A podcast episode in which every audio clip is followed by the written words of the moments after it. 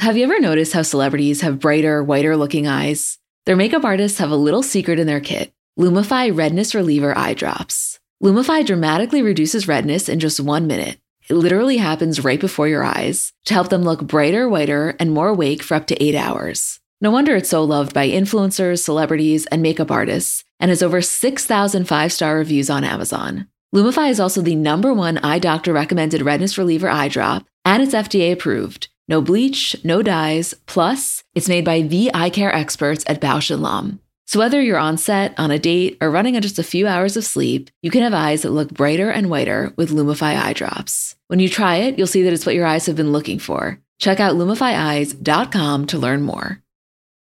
So, as you guys know, last week we really spent the episode talking about what's going on. We were fortunate enough to have Sierra come on and kind of just share her experience and share her story. And then Julie and I got into a whole conversation on our white privilege and just things that we've learned.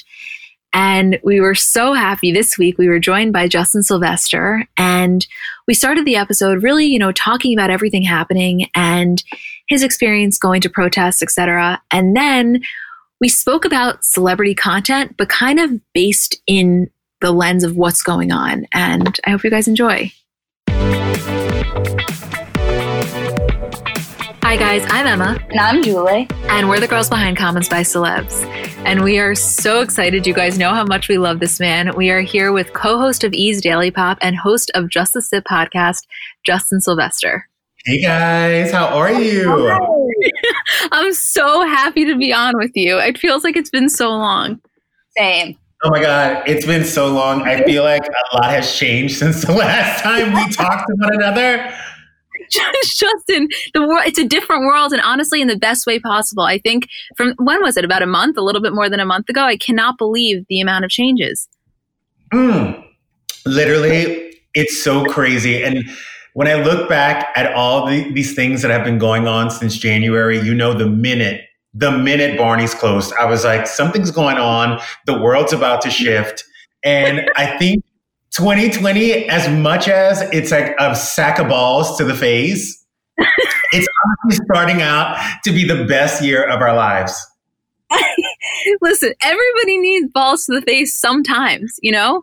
it depends on what kind of balls. Like, is it fresh from the gym balls? Are we out of the shower balls?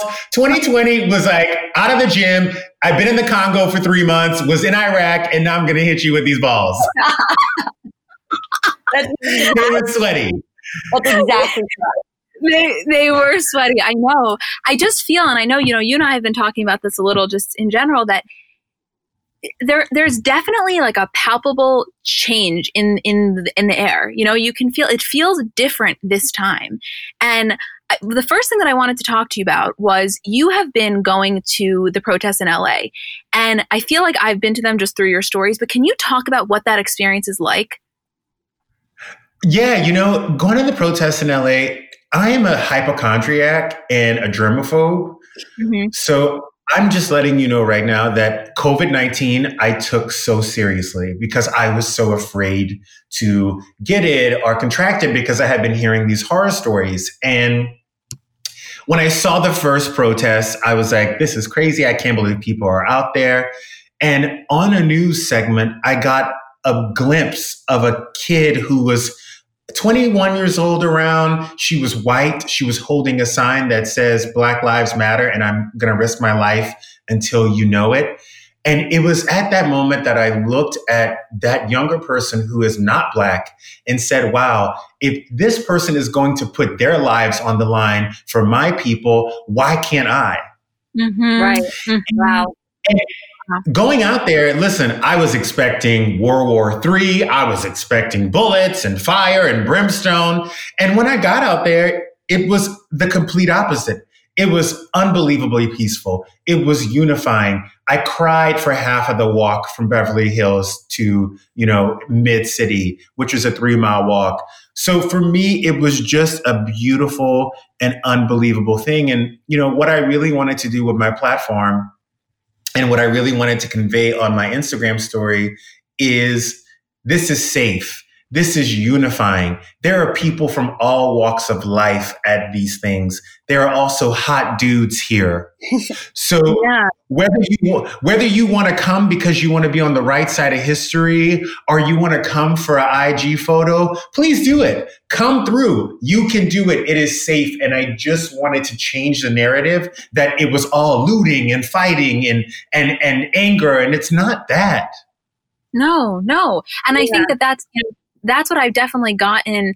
And I always say this to you, like our DMs serve as a place where people just give their opinions on what's going on and on commentators and on celebrities. And I cannot tell you how many people were sending us your stories being like, wow, you know, I think that you just conveyed this sense of, um, inspiration and empowerment. And it's, it was, it's really been beautiful to watch. Like I just, you're just fucking incredible. You. yeah. you know, people are afraid of the unknown. I think mm-hmm. people are afraid of what they don't know and what they can't see. And I think that's what the news media does. It presents this salacious, you know, high energy, high drama situations. And that's not always the case. And I'm telling y'all right now, I know you have a lot of girls that listen to your podcast. Ladies, this is a PSA there is some hot dick at these protests, okay? It is, it is like Coachella at these protests. And these men are out there for a good reason. They have their shirts off. Yeah, you might have to ask them to pull up their glasses or take down their mask, but girl, go out there. God is leaving your blessing at the corner of Santa Monica and San Vicente at these protests, girl. Go get this goddamn dick. when I saw when I saw your story of the guy with the man bun, he's sitting back. He was so buff, he was all tatted, and we were gonna and you had like a hilarious caption, and we were gonna screenshot it and post it on our story with the caption like a poll, like is is at the lady sitter gonna find his husband at a protest? And we wanted to do it, and then we're like, fuck, if you don't really know Justin, this will come across as insensitive, but it's so you, you know. Justin. no, 100%. It is so me. But I have been encouraging people. You know, I have friends who have not come to the protest. They were scared, they were afraid. And I have taken everything that they want in life. I was like, you know, to one friend, don't you want to be on the, side of history? You remember when we were going to the Women's March and you were upset that you didn't show up? Don't have that regret again in life. I have another friend who's single and can't find her husband. I'm like, yo, God is putting him out there. You better get your ass over here. She's now out there. I have another friend who just likes to exercise and get sun. I'm like, well, just come walk with this girl because she goes, she goes yeah. just for the exercise and the sun and to get out of the house because she didn't want to be alone anymore. And then I'm seeing her going to protest alone because she liked the message and she liked what was going on. And mm-hmm. that's all that you can ask for is that you inspire somebody to get the fuck out, to get the mm-hmm. fuck up, or it's not stay silent anymore, which is the most important part. Right. The most, you know, we were kind of just talking about that before we started, which is, you know, we we get a lot of messages like, "Oh, so glad you're using your platform." And what we always say is like, thank you, but also please don't praise us. Like this to me is the kind of thing where if you have a platform, regardless of if you're an influencer, if you have an account like ours, whatever it is, and you are not using it to the best of the ability and not just reposting graphics, like really with any sort of meaningful thing, to me, it's just inexcusable. You know, this, it's too fucking important. Yeah. Yeah. No, 100%. And I'm happy you brought up the word influencer. Yeah. I know you have a lot of thoughts. Ooh, girl. Okay. Tell me. Here's what I'm going to say. Here's yeah. what I'm going to say. A lot of people have been saying these influencers are out there, you know, doing performative, you know, protesting. They're only going out there for IG photos. And I say, let them go. Mm-hmm. If they went out there and didn't post anything, we'd be pissed. Right. right. We'd say, why'd you come and not post anything? You have this platform. Why not use it? It's like when singers talk about you know, racial injustice or, or abuse in their songs, that's their art form. That's what they do for a living. I'm not going to go and fact check and ask her what she was really talking about or why she talked about it. That's none of my business. But if she wants to express that in her art form and bring awareness to it, bitch, I'm here for it. So if right. you're an influencer and you're bringing out some new Skechers sneakers and you're going to take a photo for the gram, do your damn thing because you are going to spread the word and you're going to make another influencer go out there and try to be a part of it because influencing is like, oh, no, no, if she's going to do it, I got to do it too. That's how it always always happens. Mm-hmm, Definitely. Mm-hmm. Definitely. So, so we can't be mad at people and we can't judge people if they want to take a photo and be in, in, involved that way. I don't care as long as you get the word out. Yeah, no, I definitely think. I mean, listen, I think there's been uh, uh what we're going to talk about on some of the episode today is some of the kind of backlash that's come out in regards to certain celebrities. But I do have to say, I think there also has been there's been a lot of people that I've been really pleasantly surprised by, and I don't think those should go unnoticed. And again, not that they should be getting any praise. This is what they should be doing. But I guess I'm you know, I'm glad to see it. There haven't been that many people where we felt like we've had to unfollow because we felt so disgusted with their inaction, which I guess was kind of like a I, we felt good about who we were following in the first place. But there's definitely been, you know, I, it's it's good to see. It's it's necessary. It's, it's I don't know. It's non optional. I feel. One hundred percent. But you know, a lot of celebrities will stay silent because they don't want to ruin their chances of getting a role that they're you know in the running for or mess up a box office and a lot of times we judge celebrities for not doing too much or doing too little. And a lot of times you don't know what's going on on the back end. So I try to not judge or not be like, you need to do more, but I will remember the people who stayed silent. I will not outwardly criticize you, but I will not buy that ticket. I will not do that interview. I will not go to that premiere because I'm not going to go ahead and lift you up when when I was down and out and our people were downing out. You weren't saying a damn thing. Mm-hmm. Absolutely. And it definitely Absolutely. stands out. Like I I I scrolled through Instagram and not even on purpose. Like, and it's not even like I'm setting out to find people who I feel like aren't doing enough, but I've definitely scrolled through Instagram and be like, you're somebody who should be doing more. You're somebody who should be doing more. You're somebody who I appreciate what you're doing. Like I feel like it's just Amen. a conscious thing right now. Amen. Yeah. And I think what Instagram needs to do, and this is going to sound like a joke, and I don't mean it in a joking way. I think Instagram really needs to do this. They need to make an unfollow easier. I, I fucking agree. Why do you have to go to the profile? Right? Amen. I just need to be able to swipe left, press unfollow, and get my life moving again. Like I just, they need to make it more easier because let me let you know something. I got carpal tunnel unfollowing all you motherfuckers who were posting rose photos and dog pics and baby pics. Okay. I so agree with you. That's actually a great point. Those three little dots while you're scrolling should have an unfollow. Yeah, I very yes. much agree. Thank you. Yeah, thank you. I wanted to ask you, you know, Julie and I, because last week we did an entire episode, you know, sparked, of course, by what happened to, to George Floyd. But, you know, we, we brought on one of our Black listeners, and she was just explaining how, you know, this is such a time for these like really these conversations where you really have to go deep and, and dig deep. And, and Julie and I spoke a lot about at the end of ours. And we were saying that in our own circles, you know, we've had a lot of conversations with our white friends that we honestly hadn't had before. And I'm curious if you've seen in your world these conversations popping up intimately. I'm not saying on a public platform that any of have surprised you or if you feel I don't know how you're feeling about all that.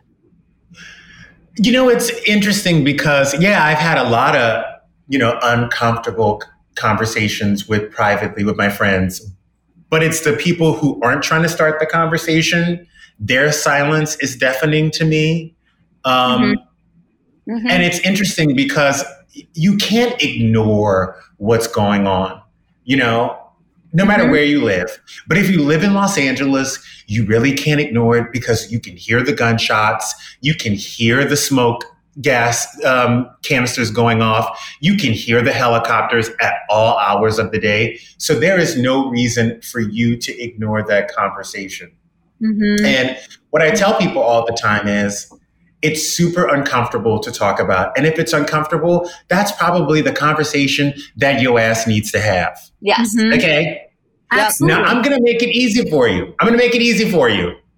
I'm going to send you a meme that is kind of funny that's kind of cheeky, but it's an invitation for you to open your goddamn porcelain veneers and say something that resembles like you have a heart. Mm-hmm. Yeah. Yeah. You know so what I mean? Absolutely. I know. Yeah. yes, exactly. And that's it's very so much true. It's so fucking true. And that's very much you know, specifically to you, that's very much your style. It's never in like a sort of aggressive way. It, you, you typically tend to have a lighthearted edge, no matter what you're discussion, discussing, which I think makes it even more inexcusable for people not to be open to that because you do it in such a um, engaging way, you know? Yeah, but you also can't, like for myself, I go back to the Me Too movement. You know, I go back to when Ashley Judd, you know, said her experience, when when Rose McGowan said her experience, and countless other women said their experiences. The people who are staying silent now were also the people who said, "Well, she got the role and she put herself in that position, and you know, she she didn't stop talking to him after that. I mean, she stayed friends with him, so she must have wanted it. It's those same people. So if you, as a person, a white person or a white woman, couldn't even rally around another white woman, right, and couldn't right. jump on the bandwagon with Gwyneth Paltrow, how the hell am I going to get you to jump on the wagon with George Floyd? Mm-hmm. It's a good point. Mm-hmm. Yeah. It's a great point. You know what I mean? I, I know exactly. I don't have a, I don't have an ovary.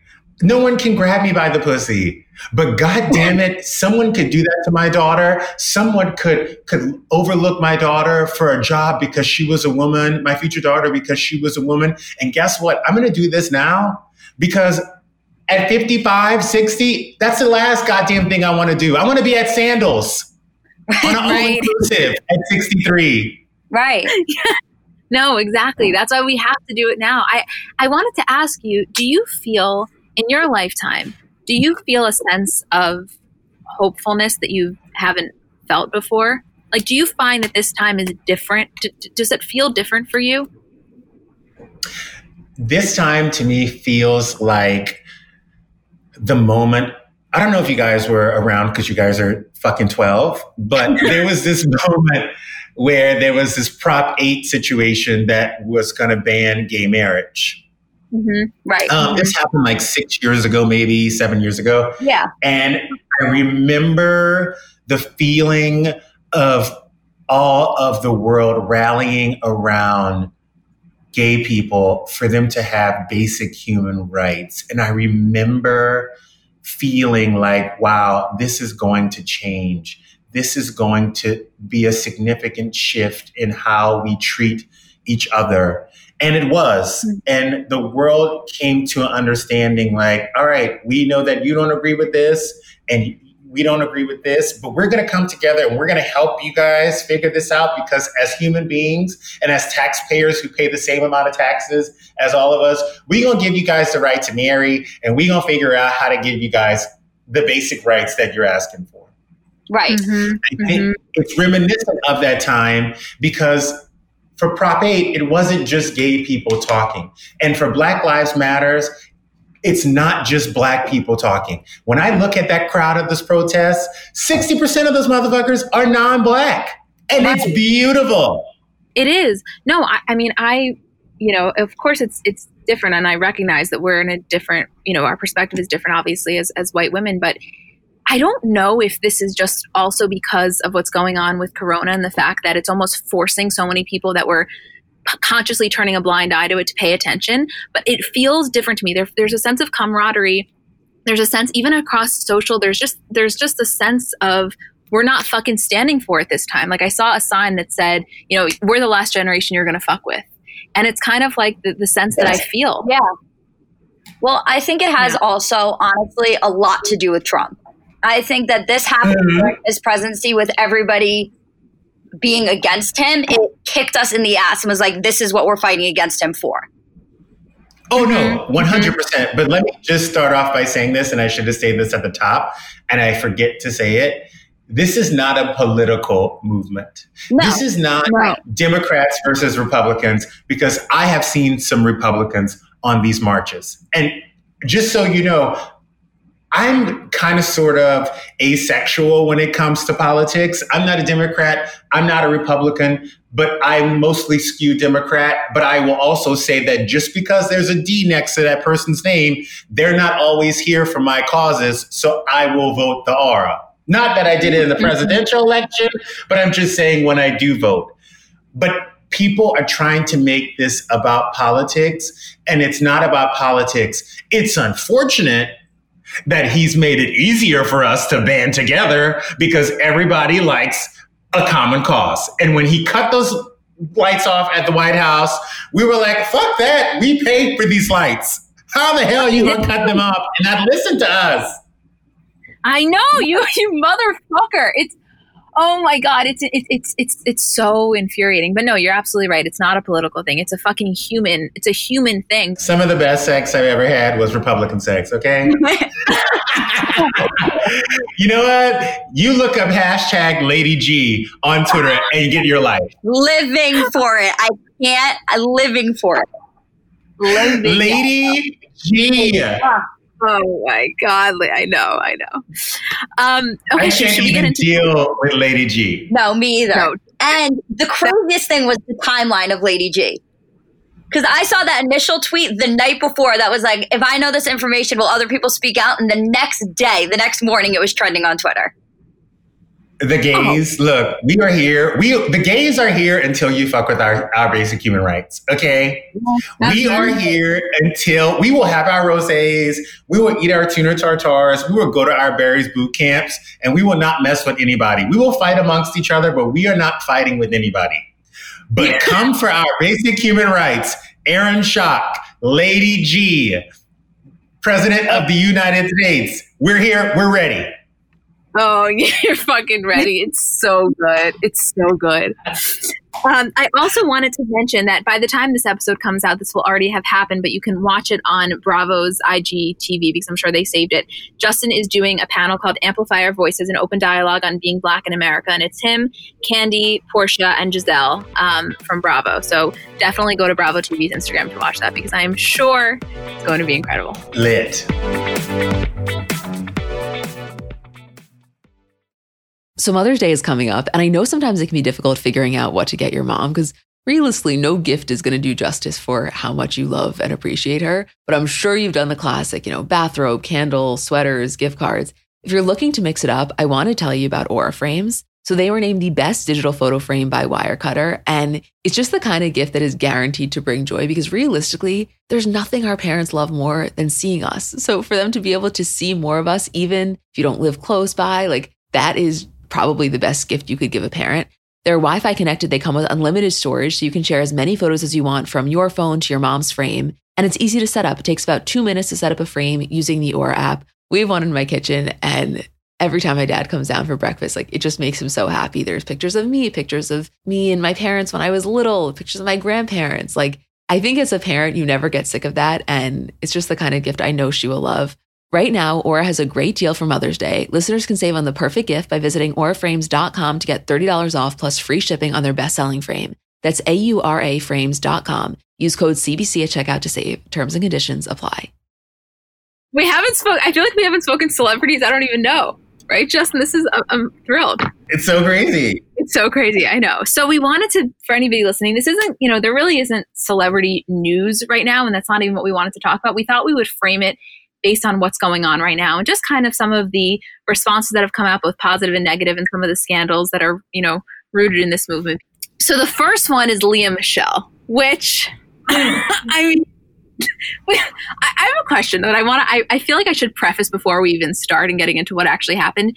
Both of you, this is a question for both of you. Do you think that this was like Hollywood's best kept secret that she's this crazy diva, or was it the kind of thing where everybody knows about it, just no one is is speaking about it?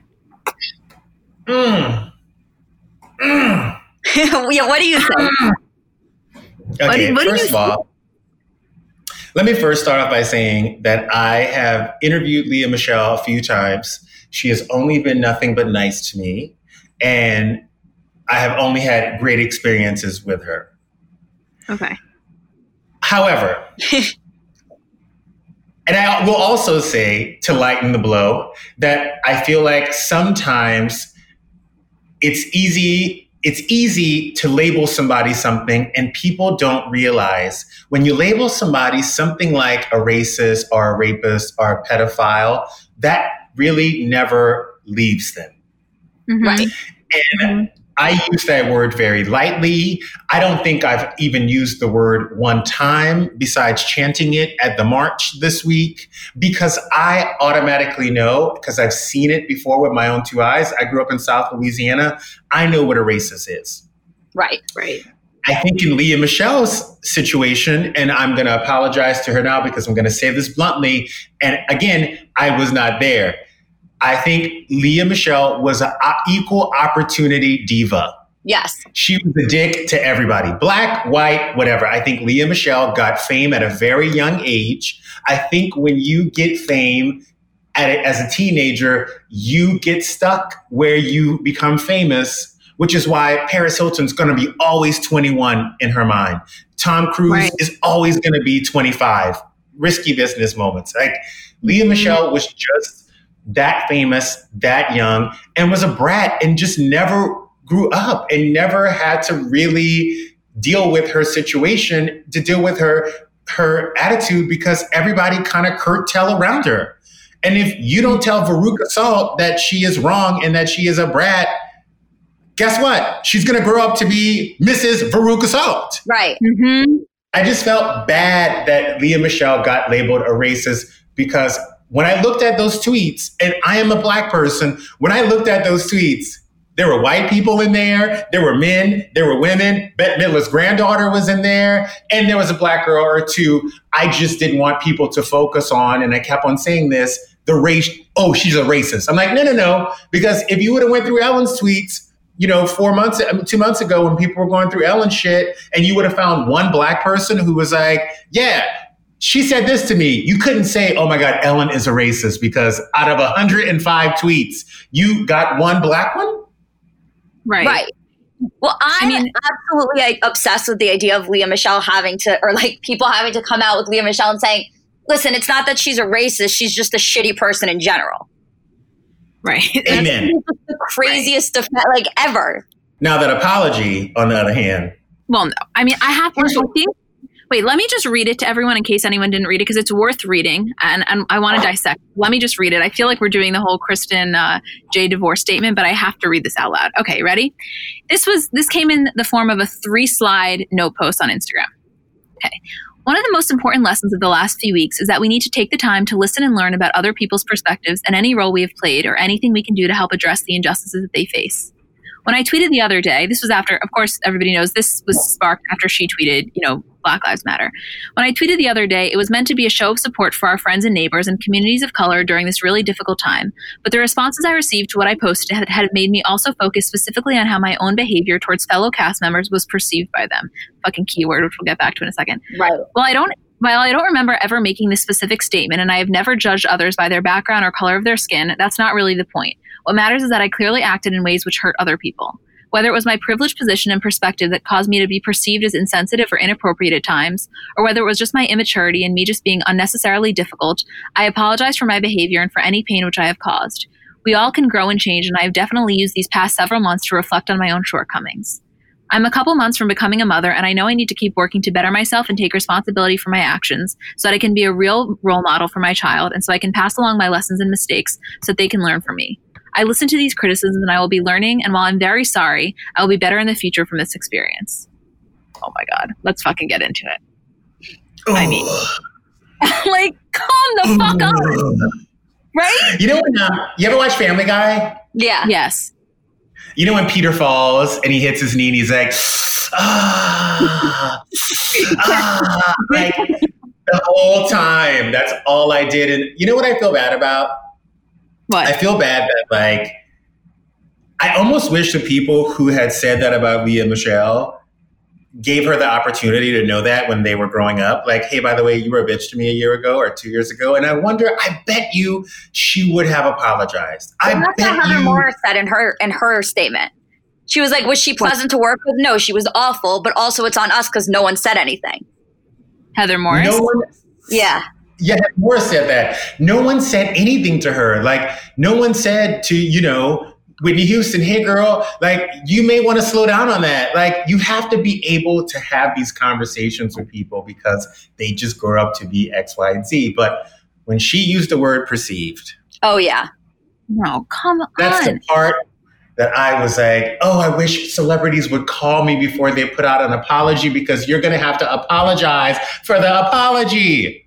No, I know. I, and I have a couple things to say. First of all, I think in general, when these types of things come out, any any sort of apology, regardless of what um, of what it's for, like it's never my first instinct to rip apart the apology because I I like to take a second to digest it. But this was one where while I was reading it, I was like, "Come on, you have an opportunity here, and you're you're you know you're taking the opportunity to do it, and, and it couldn't have been any less tactful, in my opinion." And the second thing that I want to say in regards to what you were saying that somebody should have said something, like I agree in theory because I do think it could have altered the trajectory of her behavior. That being said, I think it's really hard when you're the one being victimized to stand up and say something. You know, like I don't think every everybody had it in them at the time to oh, no, to yeah, say that, which is you know. Just, yeah, but at the same in the same breath, if you are on a cast with somebody and there's 20 people on the cast to Glee and 10 of them thinks one person is rude or ruthless, it's a conversation that you have with the producer who then passes it on to her manager, who then passes it on to her agent, and then they pass it back and forth. And then they realize, okay, somebody has to say something here. You just start that conversation. I just think no one started that conversation with her. So, how, how the hell do you expect somebody to change? And that's what I keep on going back to. I felt bad for her that she was like, oh my God, I had no idea. Because also, when you're a celebrity, you're in your own world do you think you can be that shitty of a person? And I'm not saying that she's a horrible person in general, but I'm just saying that like reading some of these statements that people have said about her, like calling the background actors cockroaches and and whatever, like can you be that terrible and really have no idea? I think you can. I have nannied some kids. I have nannied some kids in my life because I was a nanny for almost 10 years. And I'm like, you guys are raising this girl to be like this and she doesn't even know. Like she has no idea. She was just the richest, the prettiest, you know, the only girl in a family of boys and they let her get away with so much and no one told her anything until I was like, you're a little shit. and she was a her mother was like, What did you say to her? I'm like, She's a little bitch. Like, you guys can't let her walk around like this. Some people don't know. And when it comes to celebrity, you know, there was this old Hollywood, old school Hollywood way of curtailing and walking a celebrity through life and managing their bad behavior because you didn't want them to be pissed off. Right. Right. Right. I think that's, that's, what kind of, Yeah, I think this was a combination of just like an inherent kind of profound lack of self awareness, coupled with the fact that she was probably surrounded by a lot of yes people. And that's why we always say, like, the, the same people that are okaying Chloe's fucking Facetune are the same people. Like, I just think that there's a certain level where someone has to say something, someone has to step in. What do you, what benefit do you have when you're just surrounded by these constant yes people? You know? That's the issue. That's the problem. But I also don't agree um, with what HelloFresh did to her. Oh, so let me read this in case anybody didn't know. So, um, as a result of the allegations, HelloFresh announced that they would be terminating their partnership with Lea. They said, "quote HelloFresh does not condone racism nor discrimination of any kind. We are disheartened and disappointed to learn of the recent claims concerning Lea Michele. We take this very seriously and have ended our partnership with Lea Michele effective immediately." What did you think? My problem is that they were based on claims. Mm-hmm. And like, if you're in this moment and you're a brand and someone claimed that you did something that you didn't do and all of a sudden you're just going to drop me because of a claim like that just that sets the precedent and it only feeds into the cancel culture that we have been trying to change these past few months I think right. everybody wants this quick response from from everybody. People want to be the first to like drop Roseanne, or I'm going to be the first to drop this person because they did X, Y, and Z. First of all, I wouldn't even known that Lea Michele was working with HelloFresh. Like HelloFresh was cute. Could, it could have been, it could have chilled there for a moment and said, "We're going to figure this out. We're going to investigate this. We're going to chill out." But what it does is it makes other brands want to jump on the bandwagon and say, oh, well, if they did this, we have to do it too. We can't be, we look like the only brand that doesn't stand up for racial sensitivity. Right. And right. again, it wasn't about race. I don't think that she is a racist. I'm going to say that over and over again, and people get mad at me. She is not a racist. I know that. I grew up in the South. Was she a bitch? Probably so. Who wasn't a bitch? I was a bitch from 13 to 15. I was in the closet. It was terrible. I was rude. I was defensive. I was dealing with things. I could almost imagine, and I'm not making an excuse for her, I can imagine that Lea Michele was hiding a lot of shit, a lot of insecurities. She was dating somebody that probably, you know, that did have a little bit of a substance abuse issue that she was probably hiding as well. And when you're that young, you take on that responsibility. She was the moneymaker in her family. She was the breadwinner at 14. Like, come on. Like we got to be more sensitive and we have to really look at the full picture and we can't keep on canceling people because of what one tweet said. And one tweet said, you know, she's a racist. And then all of a sudden HelloFresh is like, all right, since Nancy from Minnesota said she was a racist, we're going to cancel it. Meanwhile, Nancy never ordered a fucking HelloFresh box in her goddamn life. Right. Right. I, this I have a response though, and I want and I want your opinion on this because I would imagine Julie that you feel the, I would imagine Julie you feel the same way as me.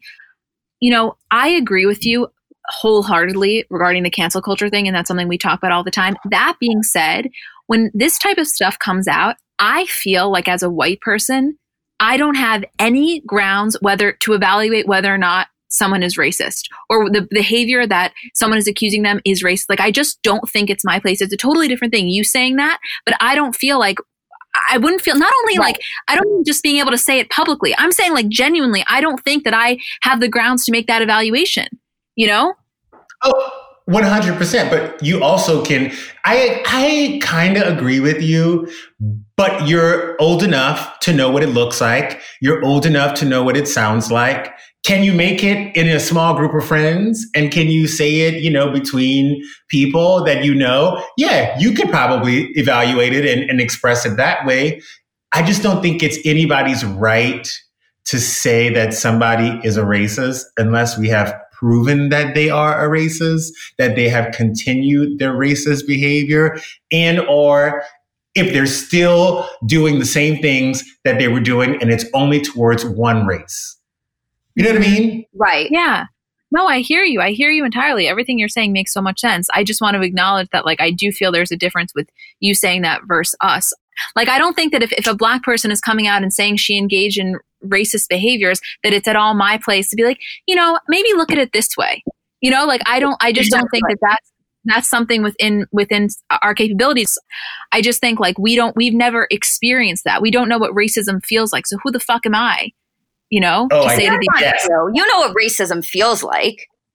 No, I'm saying I have never personally been discriminated against because of my skin color, is what I'm saying. I've, I've witnessed, I, I understand what it looks like, but I'm saying I have never been on the opposite end of that. And so, how am I supposed to?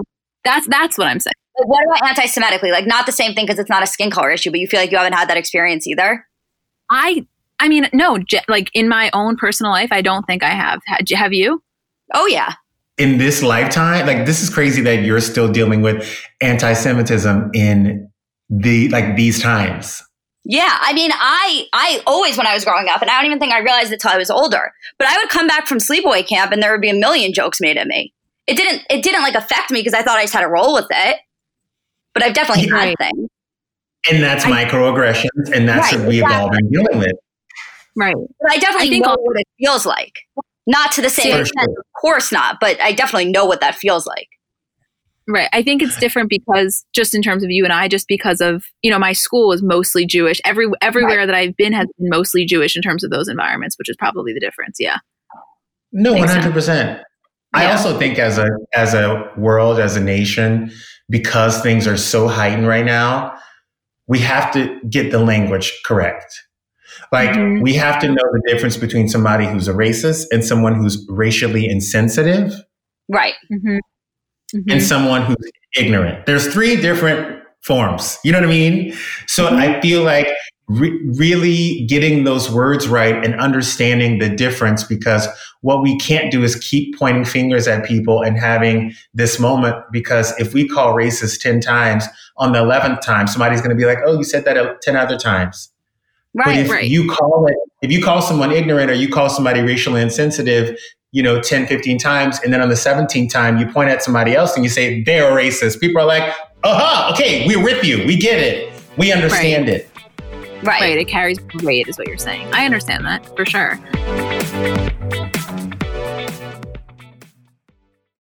Let's talk about something near and dear to our hearts our furry companions. Life is full of unexpected twists, just like the ones we love to uncover about our favorite celebs. But sometimes those twists involve our four legged friends. Imagine navigating the unpredictable world of pet parenthood, where every day is a new adventure. Our partner, Spot Pet Insurance, wants to share a message to help make sure you're prepared for any unexpected curveballs, whether it's a sudden illness or an unplanned trip to the vet. Spot Pet Insurance can be your secret weapon against the unexpected. With Spot, you can get up to 90% cash back on eligible vet bills, helping you with those surprising expenses that seem to pop up when you least expect them. But wait, there's more. Spot Pet Insurance plans go beyond just offering coverage for accidents and illnesses. You can enhance your plan with their preventive care benefit, ensuring that routine wellness, vaccines, and more can be covered too. Head over to spotpet.com today to get a quote instantly. Trust us, it's the easiest thing you'll do to help secure the well being of your dog or cat. Visit www.spotpet.com today. Paid ad from Spot Pet Insurance. Waiting periods, annual deductible, co-insurance, benefit limits, and exclusions may apply. For all terms, visit spotpetins.com slash sample hyphen policy. Insurance plans are underwritten by either Independence American Insurance Company or United States Fire Insurance Company and produced by Spot Pet Insurance Services, LLC. So I'm a big fan of transparency across all aspects of life. Like, generally speaking, there's pretty much nothing I wouldn't rather be told straight up. But specifically when I'm buying something or paying for a service, I just want to know what I'm getting myself into. And oftentimes there can be so much nonsense or so much yada yada. For example, sneaky terms hidden in the fine print of contracts, or bills that randomly go up without properly alerting you, or budget airlines with cheap fares but then exorbitant fees to make up for it elsewhere. And we just should not need to be dealing with this type of yada yada in our lives. And yes, you could read every single word of every single contract, and that's one way of avoiding it. Or you can go with a trusted brand like Metro by T Mobile that helps you to get ahead and not pull you back. That's right. You don't take yada yada from life, so don't take yada yada from your wireless provider. Metro by T Mobile has no contracts, no credit checks, no surprises, and nada yada yada, which honestly gives so much peace of mind. Like, you shouldn't have to compromise for an okay option with sacrifices when you really deserve that full transparency. Stop by one of over 6,000 Metro stores nationwide. I wanted to talk about this next story because I think to me this was a totally different ballgame and I I really am curious to hear your opinion. So last week, Faith Stowers, who was the only black cast member on Vanderpump Rules, and for anybody who doesn't watch, she was a recurring character in the fourth season and then she returned again in the sixth season. And she was on an IG live where she said, quote, I did a show with an all-white cast. I was the only black person on the show. I believe it hit the ceiling for me and made me really want to run for the hills when Kristen and Stassi decided they were going to call the cops on me. There was this article where there was an African American lady. It was a weird photo, so she looked very light skinned and had these different weird tattoos. They showcased her, and I guess this woman was robbing people. The woman was at large, and they called the cops and said it was me. This is a true story. I heard this from Stassi during an interview. It was just funny because they thought it was me because it was a black woman with a weave. So they just assumed it would be me, and they called the cops on me. It didn't work, so they were upset about that. She then said, quote, I just want to say this is not an attack on Vanderpump Rules. It wasn't done on the show. And the podcast that she was referring to that Stassi spoke about it on was back in 2018. Stassi was on Bitch Bible, and the episode has since been deleted. But she basically tells this story in a very kind of joking manner. I some account that I can't find posted the clip, and you know, just just talks about it very kind of lightly. And also at the same time in 2018, Kristen uh, tweeted and said she she shared a tweet of the article that was the woman that the police were looking for. And she says, Hey, Tweeties, doesn't this ex pump rules thief look familiar? Someone put her on MTV and gave her a platform for press. I didn't want to go there, but I'm going there. And, you know, there was also an audio clip from Stassi's podcast in 2017 where she was basically speaking about why award shows were highlighting black people. And she was saying, like, you know, why is it the Asians that are never mad? That's a direct quote, uh, kind of thing. So that was basically what transpired. And, you know, since they've then, Kristen and Stassi have both apologized. But I need your opinion on this because for me, this was like, what the actual fuck? What the actual? I'm gonna take I'm gonna take the TV show out of it, and I'm just going to speak to personal experience, and I'm going to speak on a more personal level without the thought of Vanderpump Rules. Okay. Right. The first thing people need to realize is that when you're the only black person in a group of friends in a in a school or at a job or in any social situation, it's inevitably uncomfortable for us. Right. Immediately, automatically. Right. And what tends to happen, and it, it's always happened, and there's been scientific proof that you kind of sort of band with the people who look like you, and you mm-hmm. always band against the person who doesn't. Right. So y'all need to check yourselves at the door on that everybody listening to right. this, everybody who has a coworker who doesn't get invited to, you know, the afternoon drinks after we get off of work because she's not in the crew, but she may just look different from us. Like you need to be careful because those minorities already feel a sense of being an outcast because of their skin color. Right. Right. Right. Absolutely. And the second thing is this time with everybody being called out for behaviors like this, the fact that Stassi felt comfortable tweeting that out about you know that award show lets me know that she is from Louisiana, she is from the South, and I'm not saying all people are like this. I think people are just ignorant and they're careless and they don't get how their tweets and how their words could affect people. And you're also like, you can't do that. You can't say that. You can't, you're not even supposed to think that. And unfortunately, she didn't get a lashing about it back when it first came out. Cause I saw it and I thought, ooh, girl, I'm gonna let Black Twitter take care of this, bitch. I'm, i know Black Twitter about to come up on her real quick, but something was going on. Black Twitter was, was the BeyHive and Black Twitter were on somebody else. So nobody really got at it. And I thought to myself, her day, this is going to come up again and her day of reckoning is going to come. I think everybody should look at what is going on right now and learn from Kristen and Stassi's mistakes. Because what they're going through right now is they have to teach themselves, they have to learn, they have to lose, and they have to grow in order to understand how hurtful that was to that girl they are going to they are going to lose the money. They are going to lose you know the opportunities. They're going to go through all of this. And i'm happy that they're going through it because people need to see how your words and how your i'm not going to say discrimination. I'm going to see say how your mean girl ish t- t- antics can affect people and how it's going to affect you yeah. Right. And also the, the fact that, that, first of all, fucking yes to every single thing you said. And also though, the, the fact that I think one of the reasons this story was so jarring is specifically because of everything going on right now. We as a country, thank God, are hyper focused on police brutality and on,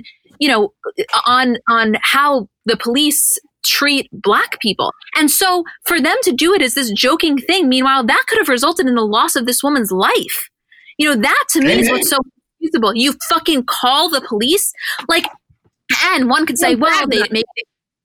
And to brag about it, and maybe one could say, "Oh, well, maybe they, they weren't aware as to you know the uh, the racial profiling that goes on and the way that the cops could have treated her." First of all, to me, that's not an excuse. It's really not. Make yourself so, aware make your fucking self aware and and also it's not like this happened you know in 2010 this happened two years ago and the other three years ago, and the other thing, I'm sorry, I'm like this. This one really got me. Like it really yeah. fucking got me. This wasn't. It's one thing to say something. It's one thing to have a misstep in a tweet. This is like an actual an action that could have cost this woman her life. And I don't think that's me being dramatic. If there's anything we have seen from the past couple of weeks, it's the actions that happen with, you know, police officers and black people. And I just think it's inexcusable. Yeah. I really 100%. I think it's inexcusable. And I will, I'm more of a, I'm more forgiving towards people in general because I often know that the universe is either going to teach them a lesson or it won't. And I feel like these two girls are learning that lesson the hardest way that they possibly can right now. And I think they mm-hmm. are going to lose a lot.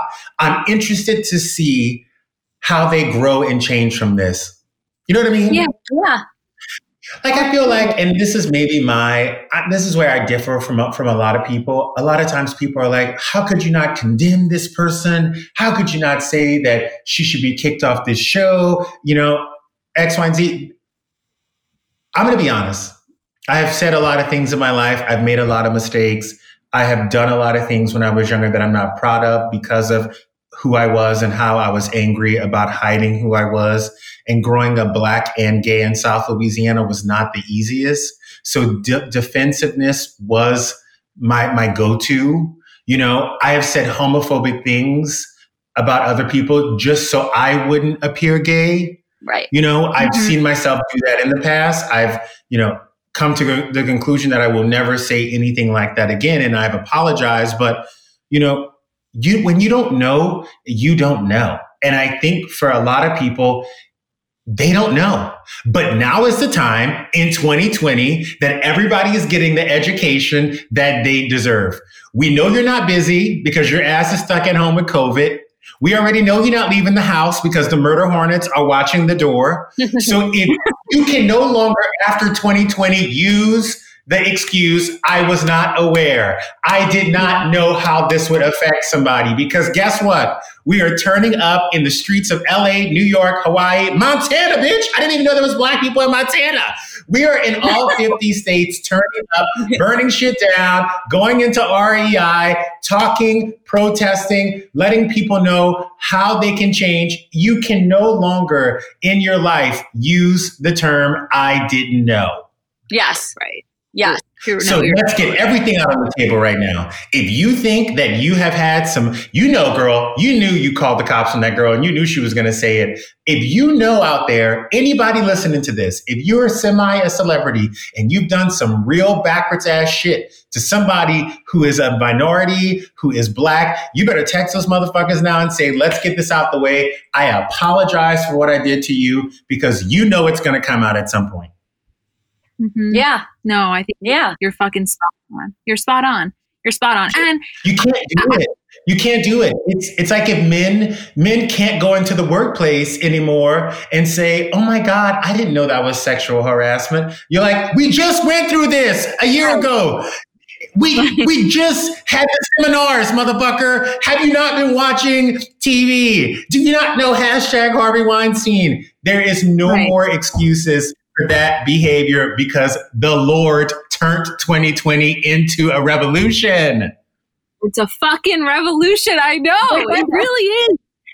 It I really know. is. Uh, right? yes. I just Well, I, that's the thing we were talking about also is that if you going forward from this point are still unaware, that's a choice. Like you've chosen to turn away from it and look the other way. Mm-hmm. It's a choice, or you were at a 250 day silent retreat and you have no clue. That's the only, if you were in a coma from COVID from March until December 31st, maybe I can give you a pass, you know, right, but. Right. It's like when Jared the, Leto got home from that retreat, and everyone was like, whoa, by the way, you can't go outside anymore.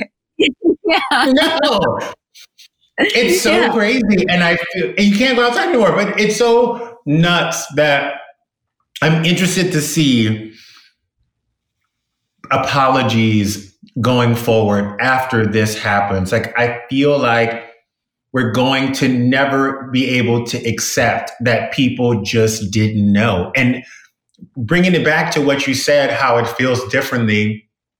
I feel like it feels differently because people are ready and willing and are able to listen and to take it in and to receive it. And mm-hmm. a lot of times there are still men out there who think that, you know, I should have the right to touch a woman like that. Or damn, I wish I could just say, I wish I can just slap that ass real quick. There's still some men who think that. But guess what they're not doing? Acting on it. Right. Right. Right. Exactly. That's that's kind of why this this one just hit me differently because it's uh, you know it's one thing to think it is another thing to fucking act on. I just oh god, really. But I, I agree with you. Amen. After this, uh, ignorance is no excuse.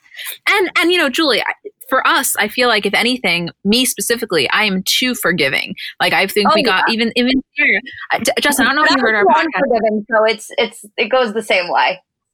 Yeah, but I mean, we you know, um, Justin on our podcast last week, we invited on, I told you, Sierra, one of our, um, this young black woman who's been a long time listener, yeah. and in it, she was saying how, like, sometimes, and she wasn't only speaking to us, she was speaking directly, how like being a fan of someone doesn't mean that you, you know, have to always assume that they have the right intention and that it's more about impact than it is about intention. She, you know, because I, my thing, and I, I struggle with it still, is that I sometimes focus too much on the intention and I give people a pass a lot because I obviously always want to be judged on intention versus impact. And so I it's a it's a it's a struggle that I'm working on getting better at. And I typically am never the one to, you know, come down hard. But this one hit me different. I felt it was just I don't know. The next thing that we wanted to speak about was Alexis Ohanian, who is obviously the co-founder of Reddit and Serena Williams' husband. He is also the executive chairman of Reddit, and he announced that he is resigning from the company's board and he's encouraging his colleagues to hire a black candidate to replace him.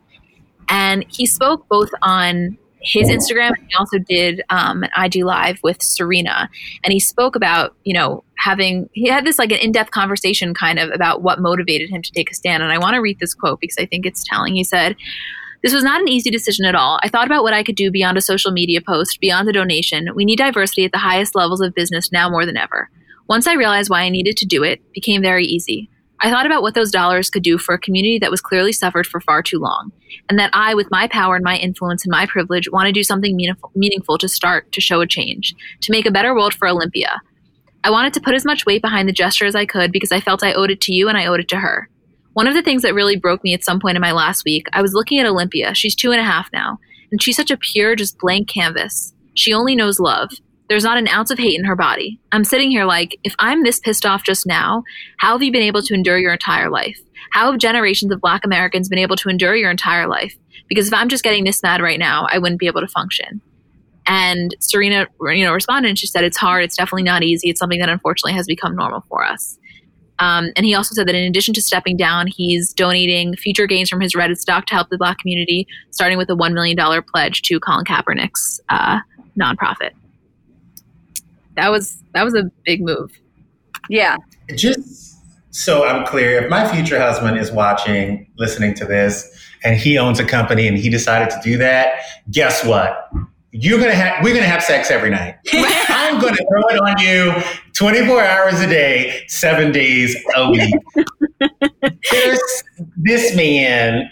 Obviously, he and Serena Williams have been together for a very long time he was there whenever they were making the documentary about her life with HBO called Serena. And in her documentary, she details the harsh racism she and her sister endured at the hands of the fans of tennis when they first got in.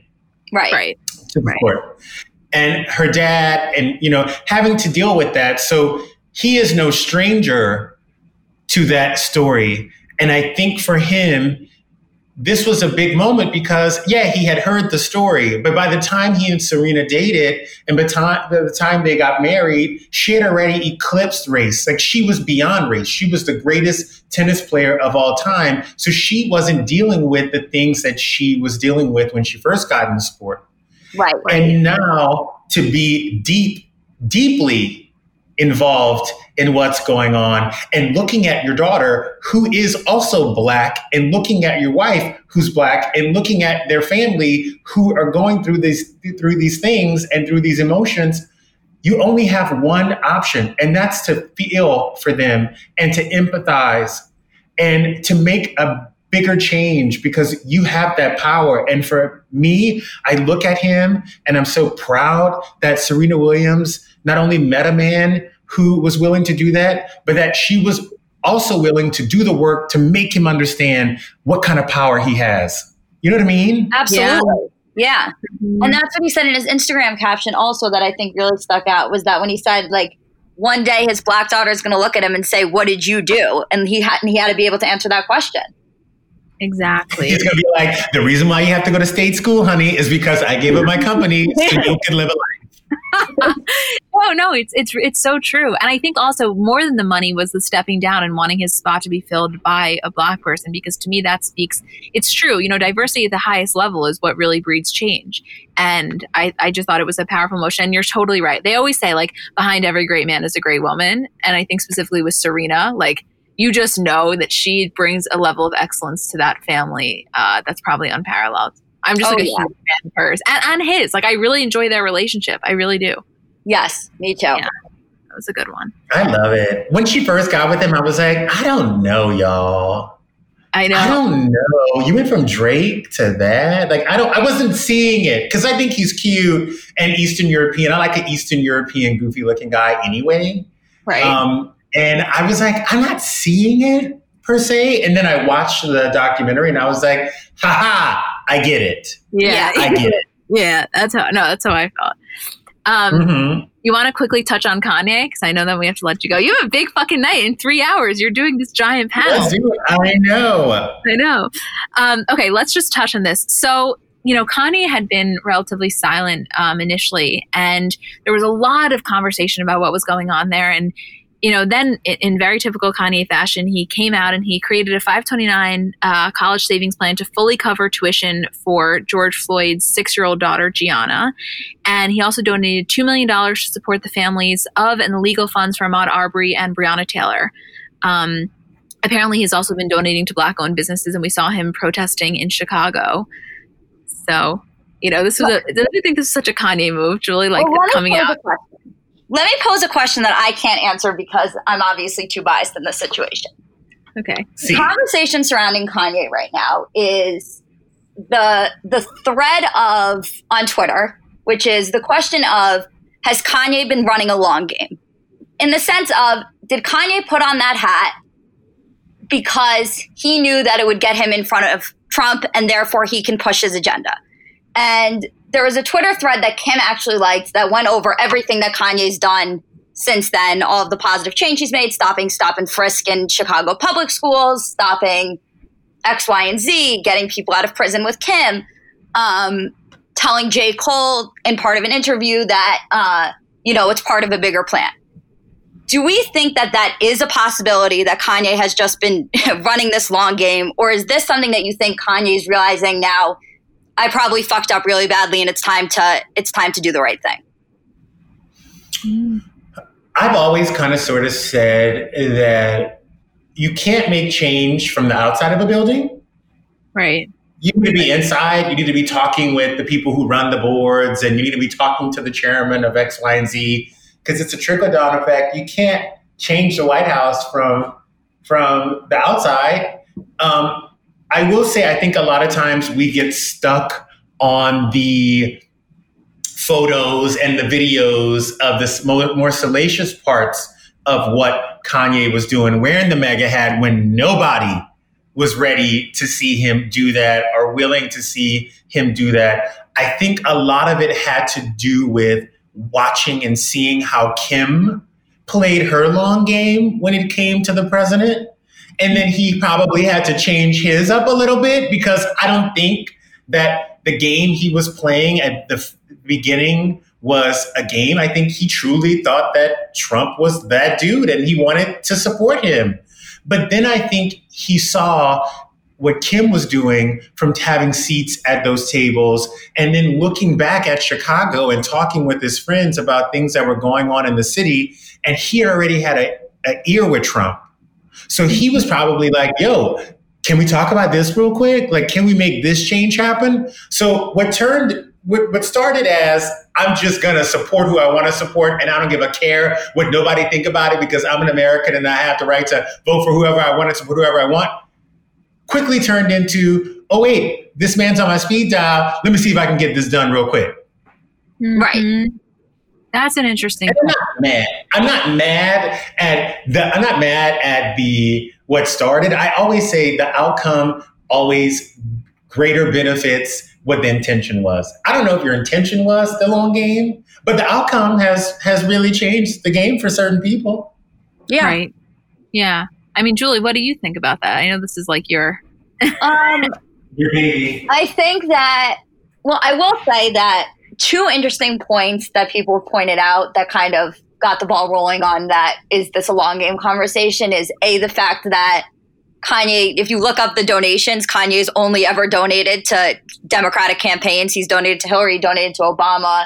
He's continued to donate to, you know, Democratic organizations. So that was one. And there was a conversation that he said where he was like, you see all those things that happened. You see all those things that we've gotten done. That doesn't happen unless I put on the hat.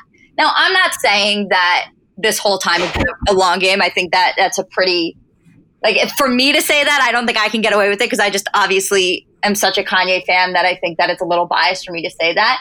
The, the one thing that I will say is that it never made sense to me that the guy who on national television said George Bush doesn't care about black people all of a sudden was walking around in a Make America Great Again hat. It just never fit for me.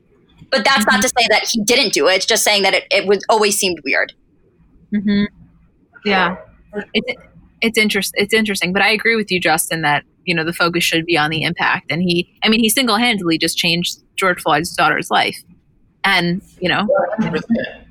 yeah. But we also can't forget, like Kanye is the most polarizing figure in music, and he became that way on a mistake Right. So if you remember, the Taylor Swift situation is not that different than the President Trump situation.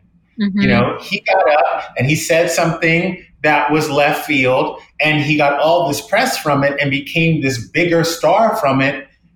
This is just the same thing on a different stage. Mm-hmm. Everybody was saying go go right, and he said, "I'm going to go left." Yeah. Because I know, like he knows, he gets that if the conversation is going, no matter if it's good or it's bad, if people are talking about him, it's fine. He's going to make the money. He's going to sell the Yeezys. People are still going to support him.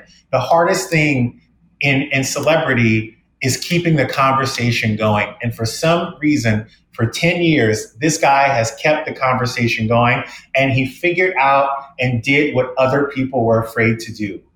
Mm-hmm. He was not afraid for people to not like him because he knew even though they didn't like him, they would still listen to his shit. They would still buy his shit, but people would mo- be more willing to talk to him if there was something like a headline of, oh my God, you did this to Taylor Swift, or you did this to Trump, or you said you made that bitch famous. Like he understands the media more than the media understands the media.